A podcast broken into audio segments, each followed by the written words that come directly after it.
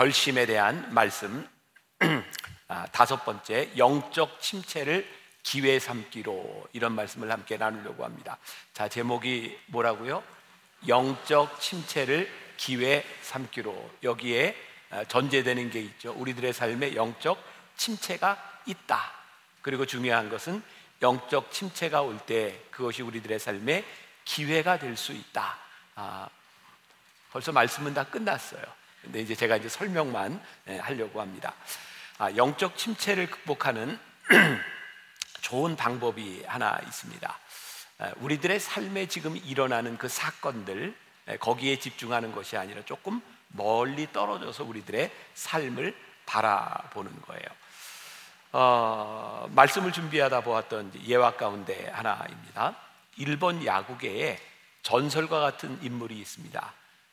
통산 868개의 홈런을 친 선수, 혹시 누군지 아시겠어요?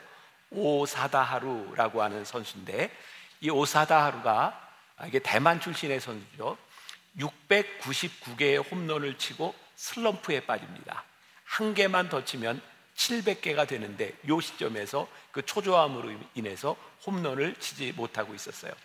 아무튼 많은 야구 팬들이 그 700호 홈런 치는 걸 보고 그 공을 주우려고 야구장에 많이 오는데, 오사다하루는 그 기대에 부응을 하지 못하죠. 밤잠을 이루지 못하고 그렇게 시간을 지나고 있을 때에 일본의 유명한 무술을 가르치는 기의 달인이 있었는데, 도헤이 코이치라는 사람이 오사다하루에게 조언을 합니다. 앞으로 한 개를 더 치면 700개 홈런을 친다라고 생각하지 말고 101개를 치면 800개가 된다고 생각하십시오.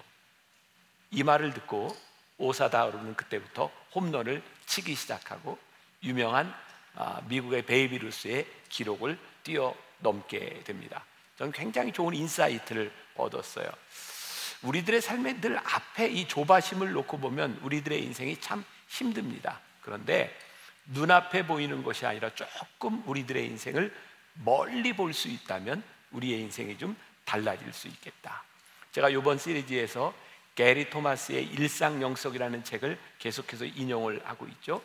그 책에 보면 우리들의 삶의 좌절, 절망, 그리고 영적 침체의 원인을 뭐라고 이야기하냐면 교만이라고 이야기합니다. 영적 침체의 원인이 뭐라고요? 교만이라고요. 교만은 뭔지 아세요?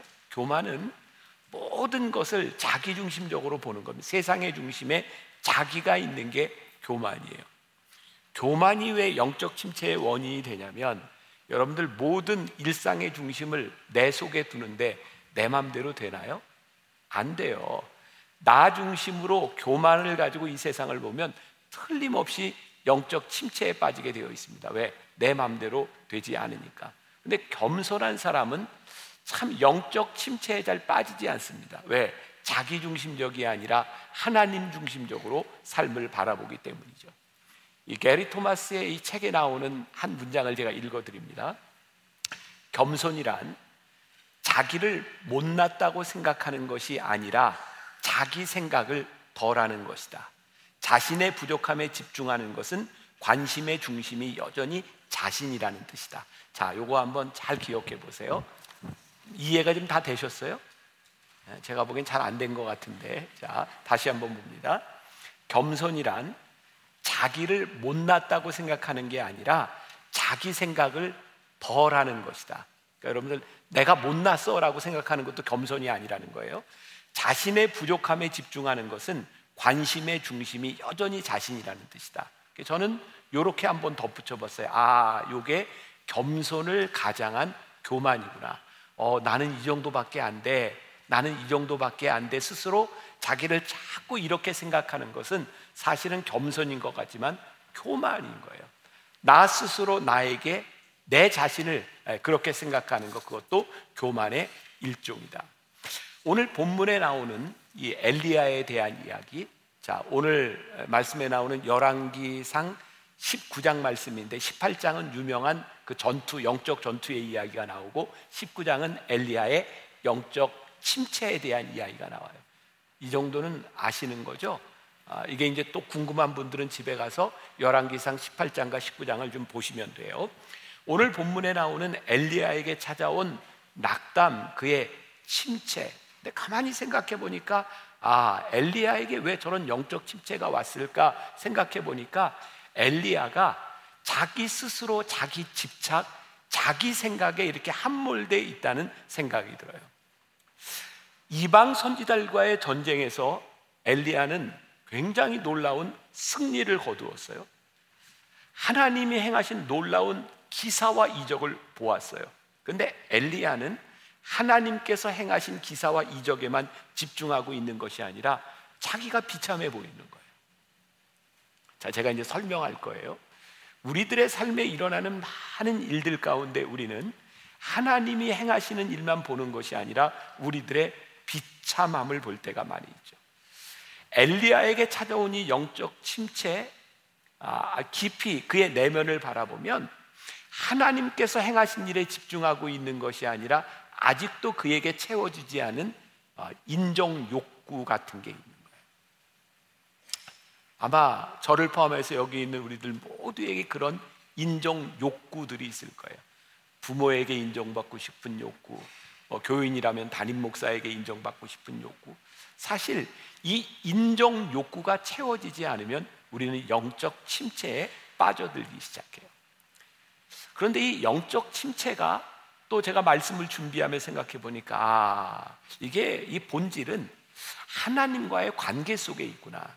하나님과의 올바른 관계 속에 들어가지 않을 때 우리는 참 열심히 살지만 영적 침체에 빠질 수 있겠다.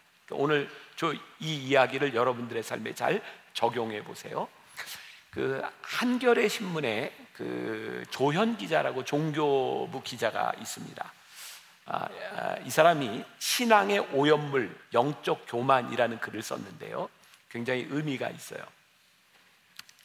20년을 한결같이 새벽기도와 한 주 한 끼 음식을 이어가는 권사님이 있었대요. 이러한 권사님의 모습은 모든 성도들에게 귀감이 되었는데 이 권사님 마음속으로도 스스로 은근한 자부심을 가지고 있었대요. 잘 들으세요. 어느 날 새벽 몸이 몹시 피곤해서 도무지 일어날 수 없었는데 일어나지 못하는 권사님을 흔들어 깨우는 형체가 하나 있었대요. 권사님이 깜짝 놀라서 일어나서 자기를 깨우고 떠나려는 그 사람을 붙잡고 물었답니다. 새벽마다 나를 깨우는 당신은 누구십니까? 그때 그 형체가 이 권사님을 딱 바라보고 웃는데 마귀예요. 깜짝 놀랐어요. 20년 동안 나를 새벽마다 깨운 이 존재가 사탄이었던 거예요. 왜 당신이 나를 새벽마다 새벽기도에 빠지지 말라고 깨우는가 물었지만 사탄은 아무 얘기도 하지 않고 사라져버렸어요.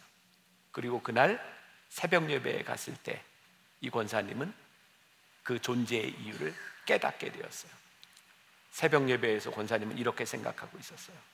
아니, 나는 새벽에 나오는데 새벽에 나오지도 않는 장로님, 나는 일주일에 한 번씩 금식하는데 금식도 안 하고 목회하는 목사님, 목회가 되겠어? 언제부터인가 20년 동안 한 번도 새벽 예배를 빠지지 않고 나왔던 이 권사님의 마음 가운데 교만이 자리 잡고 있었는데 그 교만이 이분을 영적 침체로 인도하고 있었어요. 나는 이 정도면 괜찮아 라고 생각하는 교만이 자기의 만족을 주는 것이 아니라 그 교만이 영적 침체로 인도하고 있다는 사실이에요. 무서운 이야기더라고요. 어쩌면 우리 가운데 영적 침체에 빠져있는 우리들 가운데 정말 중요한 것이 있는데 영적 침체는 우리들이 영적인 삶, 영적인 생활을 하나도 하지 않는 사람들에게 찾아오는 것이 아니라 영적으로 열심히 우리들의 신앙을 열심히 살아가고 있는데 하나님과 올바른 관계 속에서 영적 삶을 살지 못할 때 영적 침체가 우리들에게 찾아오는 거예요.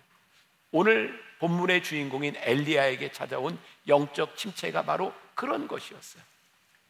여러분, 엘리야에게 찾아온 영적 침체, 엘리야는 850명의 이방 선지자들과 싸워서 이겼고 그는 영적인 전투를 했어요. 그는 영적인 전투에서 승리를 한 사람이었어요. 그런데 바로 그 엘리야에게 영적 침체가 찾아온 거예요. 우리들이 이 세상에서 사명자로 살아가는데 분명히 영적으로 충만한 상태, 이거 굉장히 중요한 일이에요. 850명의 사람들과 싸워서 이기기 위하여 3년 6개월 동안 비가 오지 않는 곳에 비가 오도록 하기 위하여 목숨을 걸고 싸우기 위하여 우리들은 분명히 영적으로 충만해야 돼요. 그런데 오늘 이 영적으로 충만하여 승리했던 엘리야에게 찾아온 이 영적 침체의 정체는 무엇인가? 우리가 잘 아는 이야기죠.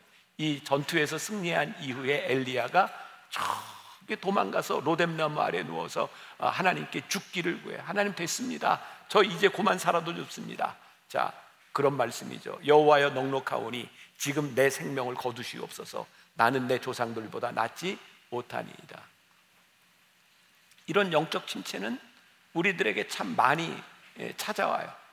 하나님, 저 됐어요. 저 할 만큼 한 것 같아요. 근데 우리들에게 찾아오는 이 영적 침체가 우리들의 삶의 영적인 삶에서 다 패배했기 때문에, 우리들이 패배자이기 때문에만 찾아오는 것이 아니라 우리들이 충분히 승리한 경험과 우리들의 삶의 영적인 간증이 있음에도 불구하고 이런 영적 침체가 우리들에게 찾아오는 거예요. 혹시 오늘 예배를 드리는, 말씀을 듣는 여러분들 가운데 이 영적 침체의 시기를 지나가는 분이 있는지 모르겠어요. 또 우리들이 구별해야 될 것이 있죠. 이게 우리들의 신체적인 어떤 기능적인 우울증에 대한 문제일 수도 있고, 그게 영적인 침체에 관한 문제일 수도 있어요. 제가 가끔 여러분들에게 묻죠. 우울증 참 무섭다고, 그죠? 우울증들 알아보신 분들이 있죠? 네, 우울증 증세가 뭐라고요? 우울한 거라고요. 근데 문제는 이유 없이 우울한 거예요. 그거는 병인 거예요. 그런데 우리들이 영적 침체가 왔을 때 왜 영적 침체가 왔는지 우리들이 알아야 이 영적 침체를 우리들이 극복할 수 있는 거죠.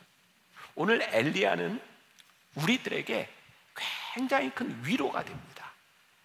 왜냐하면 그렇게 엄청난 영적 전투에서 승리했던 엘리야에게도 영적 침체가 찾아왔으니, 우리들이 신앙생활하며 살아가는데 우리들에게 영적 침체가 오는 것이 그렇게 이상한 것은 아니다. 그래서 우리들에게 위로가 돼요. 하나님은 우리를 영적 침체에 빠지도록 인도하시는 분은 아니에요.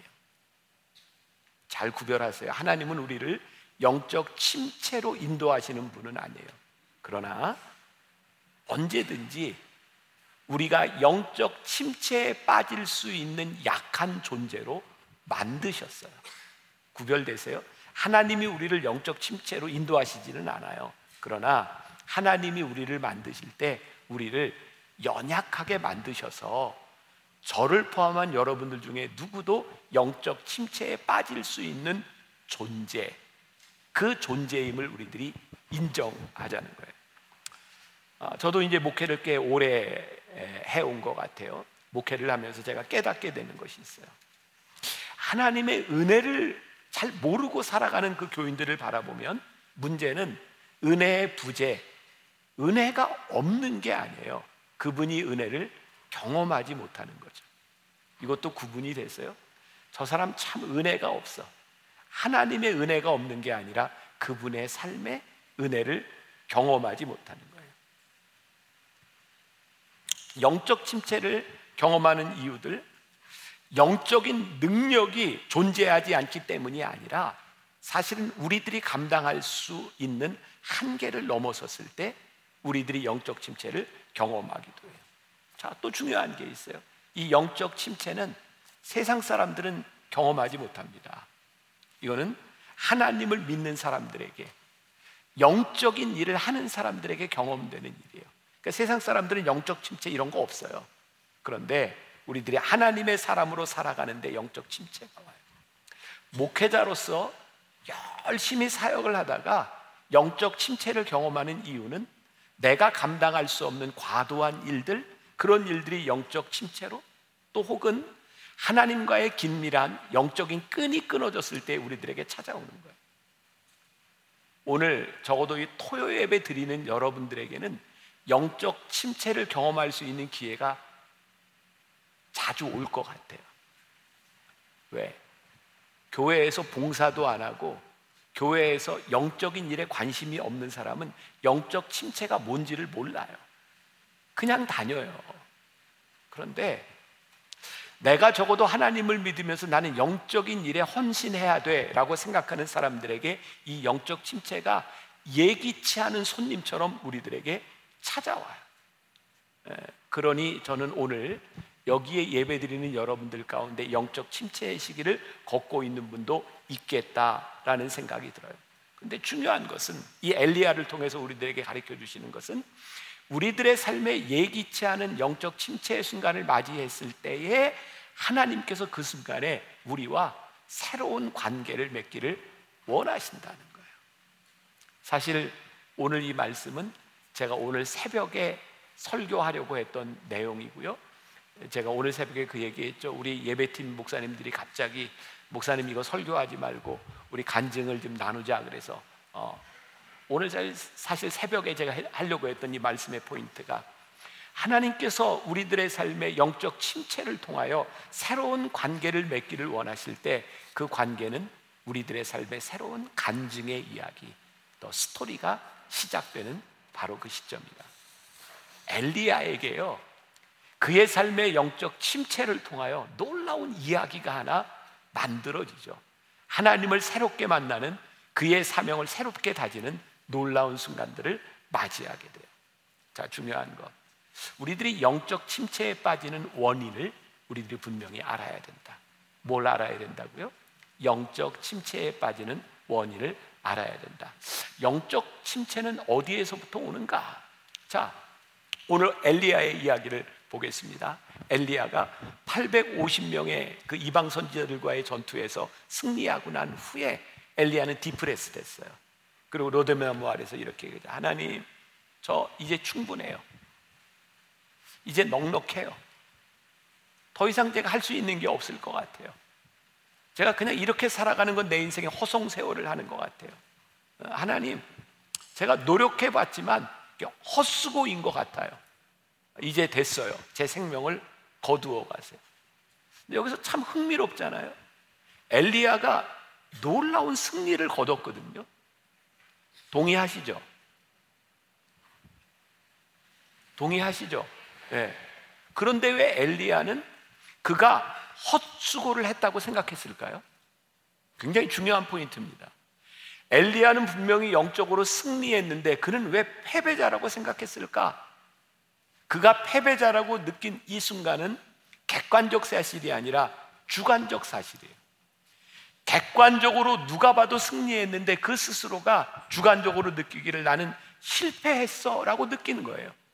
이유를 생각해 보니까 엘리야의 마음속에는, 엘리야의 머릿속에는 이번 승리 850명과의 전투에서 내가 승리를 하면 어떤 일이 일어나리라, 아하방도 이세벨도 하나님 앞에 돌아오리라.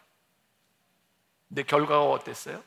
이세벨이 전투에서 엘리야가 이겼다는 이야기를 듣고 자기를 죽인다고 생각하는 거죠. 하나님은 이번 전투를 통해서 하나님의 살아계심을 선포하고 영적인 승리를 선포하고 가뭄을 해결하시는 하나님의 역사를 이루어 주셨어요. 근데 중요한 건 엘리야가 원하는 게 이루어지지 않았어요. 굉장히 흥미롭지 않아요? 우리를 영적 침체로 이끌어가는 것은 하나님께서 행하신 일이 아니라 우리들이 원하는 일이 이루어지지 않을 때 우리는 영적 침체로 빠져들 때가 많습니다. 지금 영적 침체를 경험하는 우리들에게 굉장히 중요한 원인이 되는 게 뭐라고요? 내가 원하는 게 안 되는 거야. 내가 원하는 데까지 안 간 거야. 하나님은 분명히 일하시는데 내가 원하는 일들이 이루어지지 않는 거야.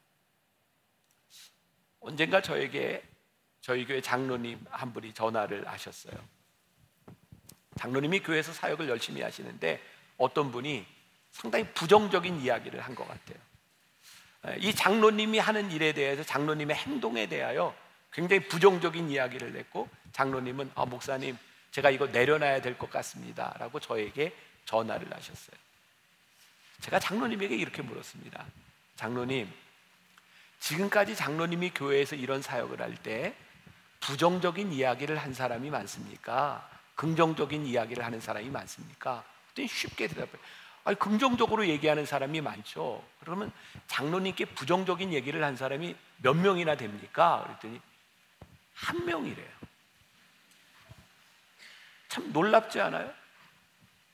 그런데 장로님은 왜 그 한 사람 때문에 장로님이 하는 그 일을 할 수 없다고 느끼십니까? 그리고 제가 장로님께 이런 질문을 던졌어요. 이런 때는 하나님이 저에게 참 지혜를 주신다고 생각을 하는데, 장로님, 지금 장로님을 비난하는 그 사람으로 인해 지금 장로님이 하고 있는 그 일, 팩트, 사실이 변화된 겁니까? 아니면 장로님의 감정에 문제가 생긴 겁니까? 제가 생각해도 이거 참 멋지지 않아요? 네? 동의해 주세요. 진짜. 아니 그런 얘기를 들었다고 하는 것 때문에 팩트, 지금 사실이 바뀐 겁니까? 아니면 장로님의 감정에 문제가 생긴 겁니까? 보니까 사실은 팩트의 문제가 아니라 감정에 대한 문제인 거예요. 엘리야에게 찾아온 이 일, 엘리야가 승리했다고 하는 것은 변하지 않습니다. 역시 놀라운 일, 하나님께서 기적을 행하셨습니다. 그런데 문제가 뭐예요? 엘리야의 감정의 문제가 생긴 거예요. 근데 그 감정의 문제는 왜 찾아왔다고요? 그가 스스로 원하는 일, 그가 원하는 일이 이루어지지 않은 것으로 인하여 그의 감정, 영적 침체에 빠져들게 됩니다. 오늘 말씀을 듣는 우리 성도들 가운데 혹시 여러분들이 겪고 있는 영적 침체가 팩트의 문제인지 아니면 감정의 문제인지를 구별할 수 있는 지혜가 여러분들에게 필요하다는 생각이 들어요. 자, 팩트. 열왕기상 19장 18절에 이렇게 말씀이 되어 있어요. 같이 봅니다. 자, 시작. 내가 이스라엘 가운데 7,000명을 남기리니 다 바알에게 무릎을 꿇지 아니하고 다 바알에게 입맞추지 아니한 자니라. 내가 누구예요? 하나님. 하나님께서 이스라엘 가운데 7,000명을 남기셨는데 그 사람이 누구예요? 바알에게 무릎 꿇지 아니한 자, 바알에게 입맞추지 아니한 자, 7,000을 하나님께서 남겨주셨는데 지금 엘리야의 감정이 지금 어떤 거예요? 나만 홀로 남았으니. 엘리야는 너무너무 외롭게 느끼는 거예요. 팩트에 대한 문제가 아니라 그의 감정에 대한 문제로. 그리고 열왕기상 19장 4절에 보니까 엘리야는 또 이렇게 얘기해요. 나는 내 조상들보다 낫지 못하니이다. 디프레스 되니까 그가 어떤 비교를 하냐면, 그가 살았던 시대에 그의 믿음의 조상들을 바라보니까 나는 그들에 비하면 이거 아무것도 아닌 것 같아. 나는 너무나 미천한 존재처럼 느껴지는 것 같아. 그래서 우리들에게 찾아오는 이 감정이라고 하는 것은 내 실제의 모습이 아니라 자꾸 누군가와 비교하면서 자기를 비하하는 모습으로 나타나게 돼요. 잘 기억하세요. 여러분들이 영적 침체에 빠지면 점점 자기를 비하하게 돼요. 감정은 실제가 아니라는 말이에요. 우리를 감정적으로 회복시키는 방법이 있어요. 중요하죠? 끊임없이 내 감정에 함몰되는 것이 아니라 지금 나를 여기에 부르신, 나를 사용하시는 하나님의 목적과 사명이 무엇인지를 생각하고 분별하는. 엘리야에게 있어서 지금 필요한 게 뭐예요? 하나님께서 왜 그로 하여금 그 영적 전투에 임하게 하셨는가? 하나님은 엘리야에게 이세벨을 바꾸라고 전투에 임하도록 하신 것이 아니라 850명과 싸우라고 보내신 거예요. 하나님께서 여러분들을 왜 보내셨는가? 하나님께서 여러분들을 왜 그 사명으로 부르셨는가? 그 사명에 집중하고 그것을 분별할 수 있어야 합니다. 우리들이 성경을 읽을 때 우리는 하나님의 뜻을 바꾸기 위해 읽는 것이 아니라 우리를 향한 하나님의 뜻이 무엇인지를 알기 위해서 성경을 읽어요. 오늘 우리들이 말씀을 듣고 우리들이 예배를 드릴 때에 오늘 우리는 내 뜻대로 하나님을 좀 어떻게 해보자고 오늘 우리들이 예배를 드리는 것이 아니라 우리를 향한 하나님의 사명, 나를 이끄시는 하나님이 나를 어떻게 사용하기를 원하시는지 진정한 사명을 발견하기 위해서 오늘 우리들이 예배를 드려요. 그때 우리들이 facts, 하나님이 우리를 부르신 것이 무엇인지를 발견하게 되죠.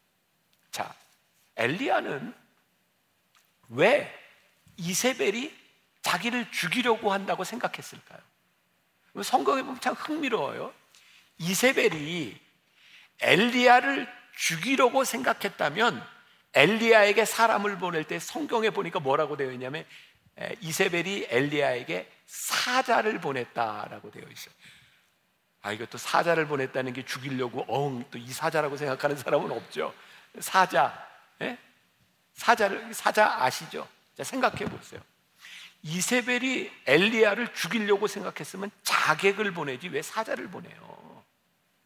이세벨은 어쩌면 조금 지나친 해석인지 모르지만 엘리야를 죽일 마음이 있었던 것 같지는 않아요. 왜? 지금 이 놀라운 전투에서 승리를 하고 3년 6개월이나 되었던 가뭄을 해결했는데 지금 이세벨이 엘리야를 죽인다? 이건 나라적으로 굉장히 큰 문제를 일으킬 수 있는 거예요. 정치적으로 조금만 정치적인 감각이 있어도 절대로 엘리야를 지금 죽일 수 있는 상황이 아닙니다. 사실 엘리야를 죽이려고 한다고 하는 이 감정 역시 팩트가 아니라 엘리야가 느끼는 것이고, 그리고 분명한 것은 이세벨이 엘리야를 죽이려 생각했다면 몰래 자객을 보내지 사자를 보냈겠는가라는 거예요. 우리가 보아야 되는 것이 있어요. 우리들이 보아야 되는 것은 팩트와 사명이지 우리의 감정이 아니다.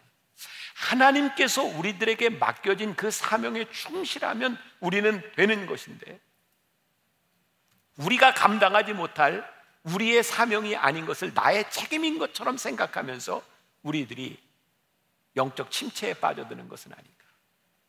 잘 기억하세요. 하나님께서 나에게 주신 사명에 집중하면 괜찮아요. 그런데 우리들이 어줍지 않게 내 사명이 아닌 것들을 나의 사명으로 생각하고 오버하고 있는 것들은 아닌가. 후안 카를로스 오르티즈 목사님의 책에 나오는 흥미로운 이야기예요. 이 목사님이 한 번은 어떤 장례식에 참여를 하게 되었는데 가서 보니까 아들을 잃은 한 과부가 얼마나 불쌍한지 그 마음속에 하나님이 긍휼한 마음을 주시는데, 이 과부를 위하여 기도해야 되겠다라는 생각이 드는데 갑자기 마음속에 떠오르는 한 사건이 있었대요. 성경에 나오는 나인성 과부, 그 아들을 살리셨던 예수님의 기적이 생각나더래요. 그래서 후안 카를로스 오르티즈 목사님이 조용히 사람들에게 다 나가 있으라 그러고, 그리고 그 안에서 기도를 한 거예요. 간절하게 하나님 살려주세요. 죽은 자가 살아났을까요? 안 살아났을까요? 안 살아났어요. 근데 이 목사님의 마음 가운데 이해가 안 되는 거예요. 하나님께서 분명히 긍휼한 마음을 주셨고, 하나님께서 살리셨던 이 기적을 행할 수 있으리라고 생각하는데 아무리 기도해도 기적은 일어나지 않고, 목사님 스스로 그때 그 책에 보면 자괴감에 빠지기 시작했대요. 그때 하나님께서 이 목사님에게 이렇게 물으셨답니다. 오르티즈 목사야, 내가 왜 그 사람을 살리지 못했는지 아니? 물었대요. 왜인가요, 주님? 그래서 하나님께서 이렇게 대답을 하셨대요. 그건 내가 너에게 사람 살리는 은사를 주지 않았기 때문이야. 너 지금 주머니에 100불 있지? 그거 주고 가. 내가 할 수 있는 걸 해. 우리들의 선함이 잘못된 것은 아니에요. 우리들이 선한 일을 하고자 하는 의도가 잘못된 것은 아니에요. 그런데 하나님께서 우리들에게 그 사명을 주시지 않았다면 그것은 우리들이 할 수 없는 거예요. 근데 굉장히 저는 중요한 포인트라고 생각하거든요. 근데 하나님께서 내 주머니에 100불 주셔서 그 과부를 불쌍히 여기면 네가 할 수 있는 걸 해. 그러면 되는 거야. 오늘 우리들에게 주신 사명, 우리들이 무엇을 해야 하는지, 하나님이 우리들에게 무엇을 원하시는지를 우리들이 분별하기 시작할 때 우리들이 영적 침체에서 벗어나기 시작해요.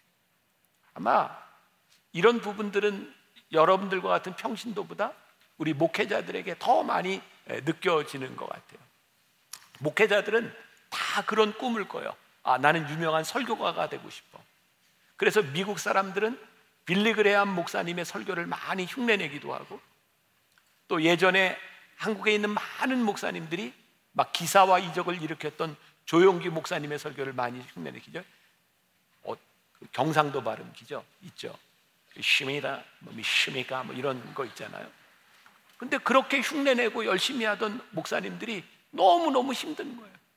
왜 우리는 그렇게 열심히 해도, 우리는 그렇게 흉내를 내도 역사가 일어나지 않는 겁니까? 하나님이 분명히 이렇게 말씀하실 거예요. 너는 빌리 그레이엄이 아니야. 너는 조용기 목사가 아니야. 너는 너야. 오늘 우리들에게 주시는 사명이 무엇인지를 분별할 수 있는 것. 자, 말씀을 마무리해요. 영적 침체로부터 벗어나는 방법. 오늘 엘리야를 통해서 우리들이 깨닫게 되는 것, 엘리야가 이렇게 영적 침체에 빠져 있었던, 그가 팩트를 보지 못하고 감정에 이렇게 함몰되어 있던 그 이유 가운데 하나가, 엘리야가 참 많이 지쳐 있었던 것 같아요. 기도하는 게 얼마나 힘들었을까요? 그 영적 전투, 그 목숨을 건 전투에서 그 소의 각을 떠놓고 거기에 물을 다 채워놓고 거기에 불이 내리도록 기도할 때 그게 얼마나 힘든 그 순간들이었을까요? 아마 엘리야는 굉장히 육체적으로 힘든 그 시간들을 지나가고 있었을 것 같아요.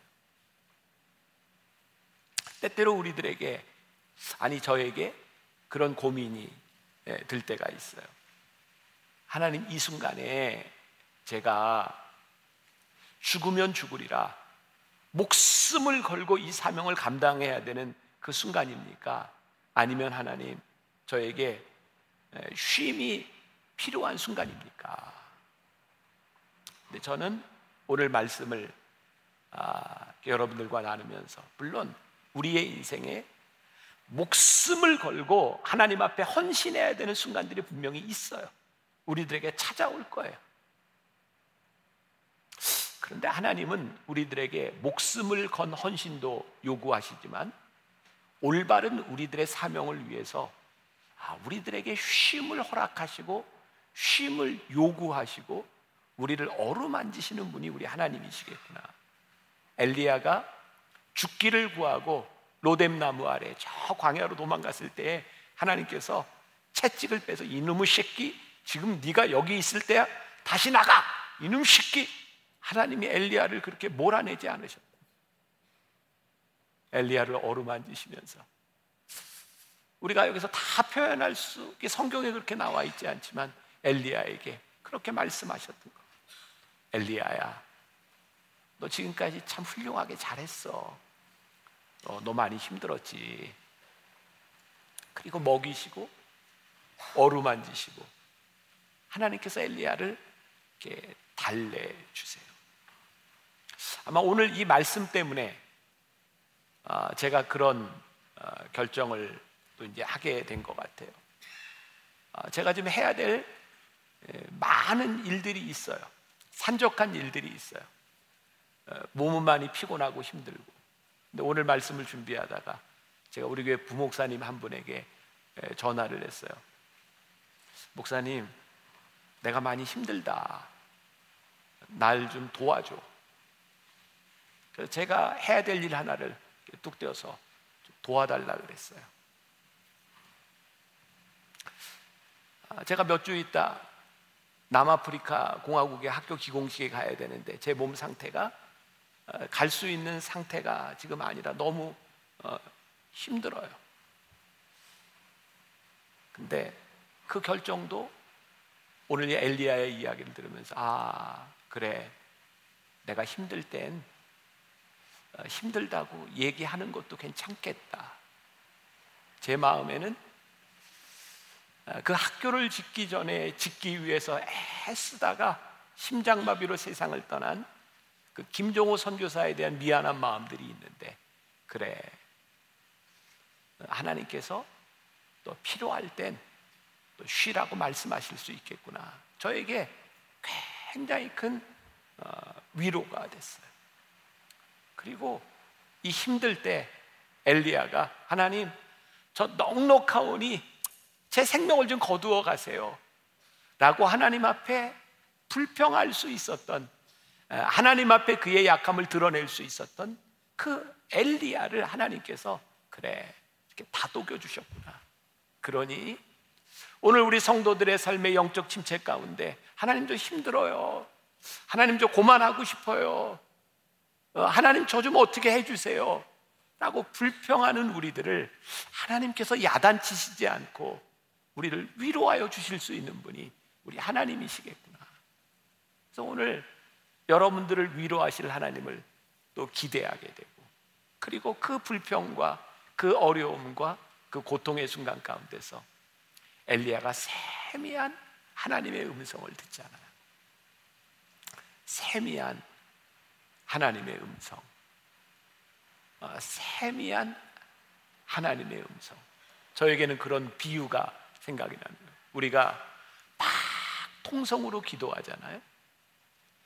시끄럽게 통성으로 기도하는데 그 통성으로 기도하는 가운데 세미한 음성이 있어요. 왠지 아세요? 통성으로 기도할 때 그 큰 소리가 주변의 소리를 다 막아요. 그래서 통성으로 기도할 때 우리는 오히려 세미한 음성을 듣고, 우리가 변화산에 올라와서 기도할 때 우리가 세미한 음성을 들어요. 왜?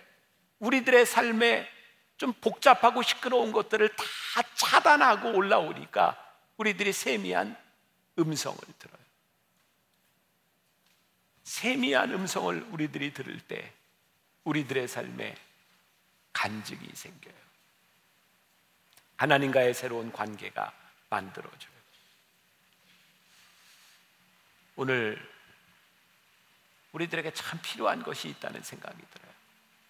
영적 침체에 우리들이 빠져 있다면 하나님 앞에 우리들이 한번 불평도 해보고, 하나님 저 힘들어요, 그리고 내가 죽기 살기로 내가 지금까지 잘 사명 감당하며 살아왔는데 하나님 저 한번 이번에 퍼져 볼래요,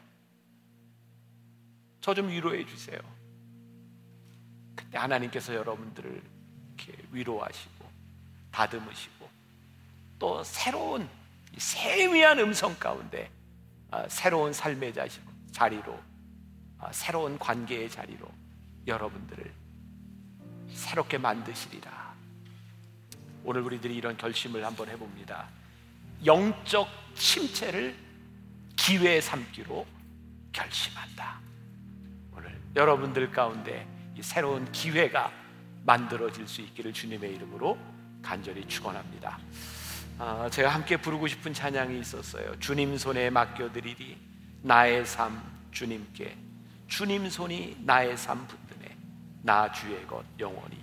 내가 믿는 분 예수, 내가 속한 분 예수, 삶의 이유 대신에, 내 노래 대신에 전심으로 우리 함께 찬양합시다.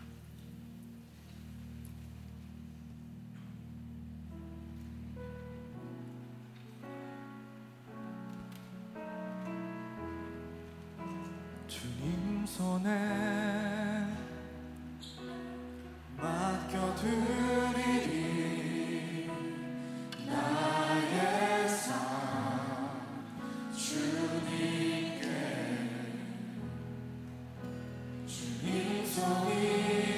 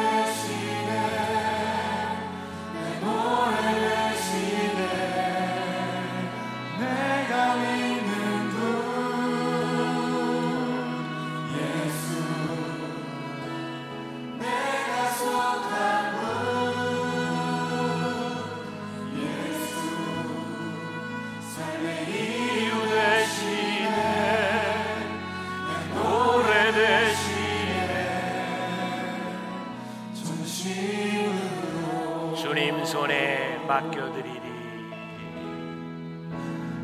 주님 손에 맡겨드리리. 나의 삶 주님께. 주님 손이 나의 삶 붙드네. 나 주의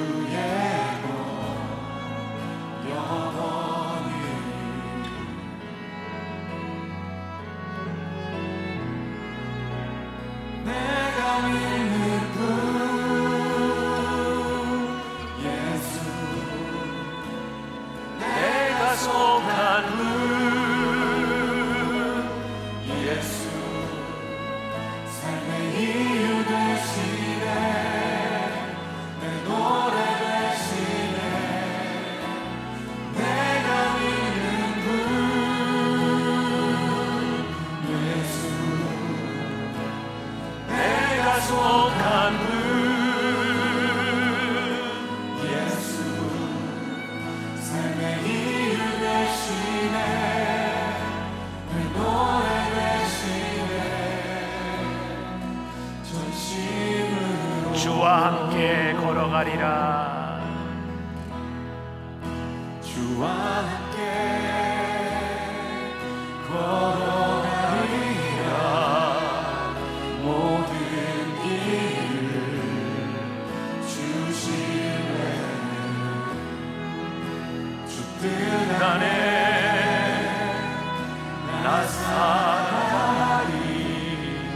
주의 약속은 영원해.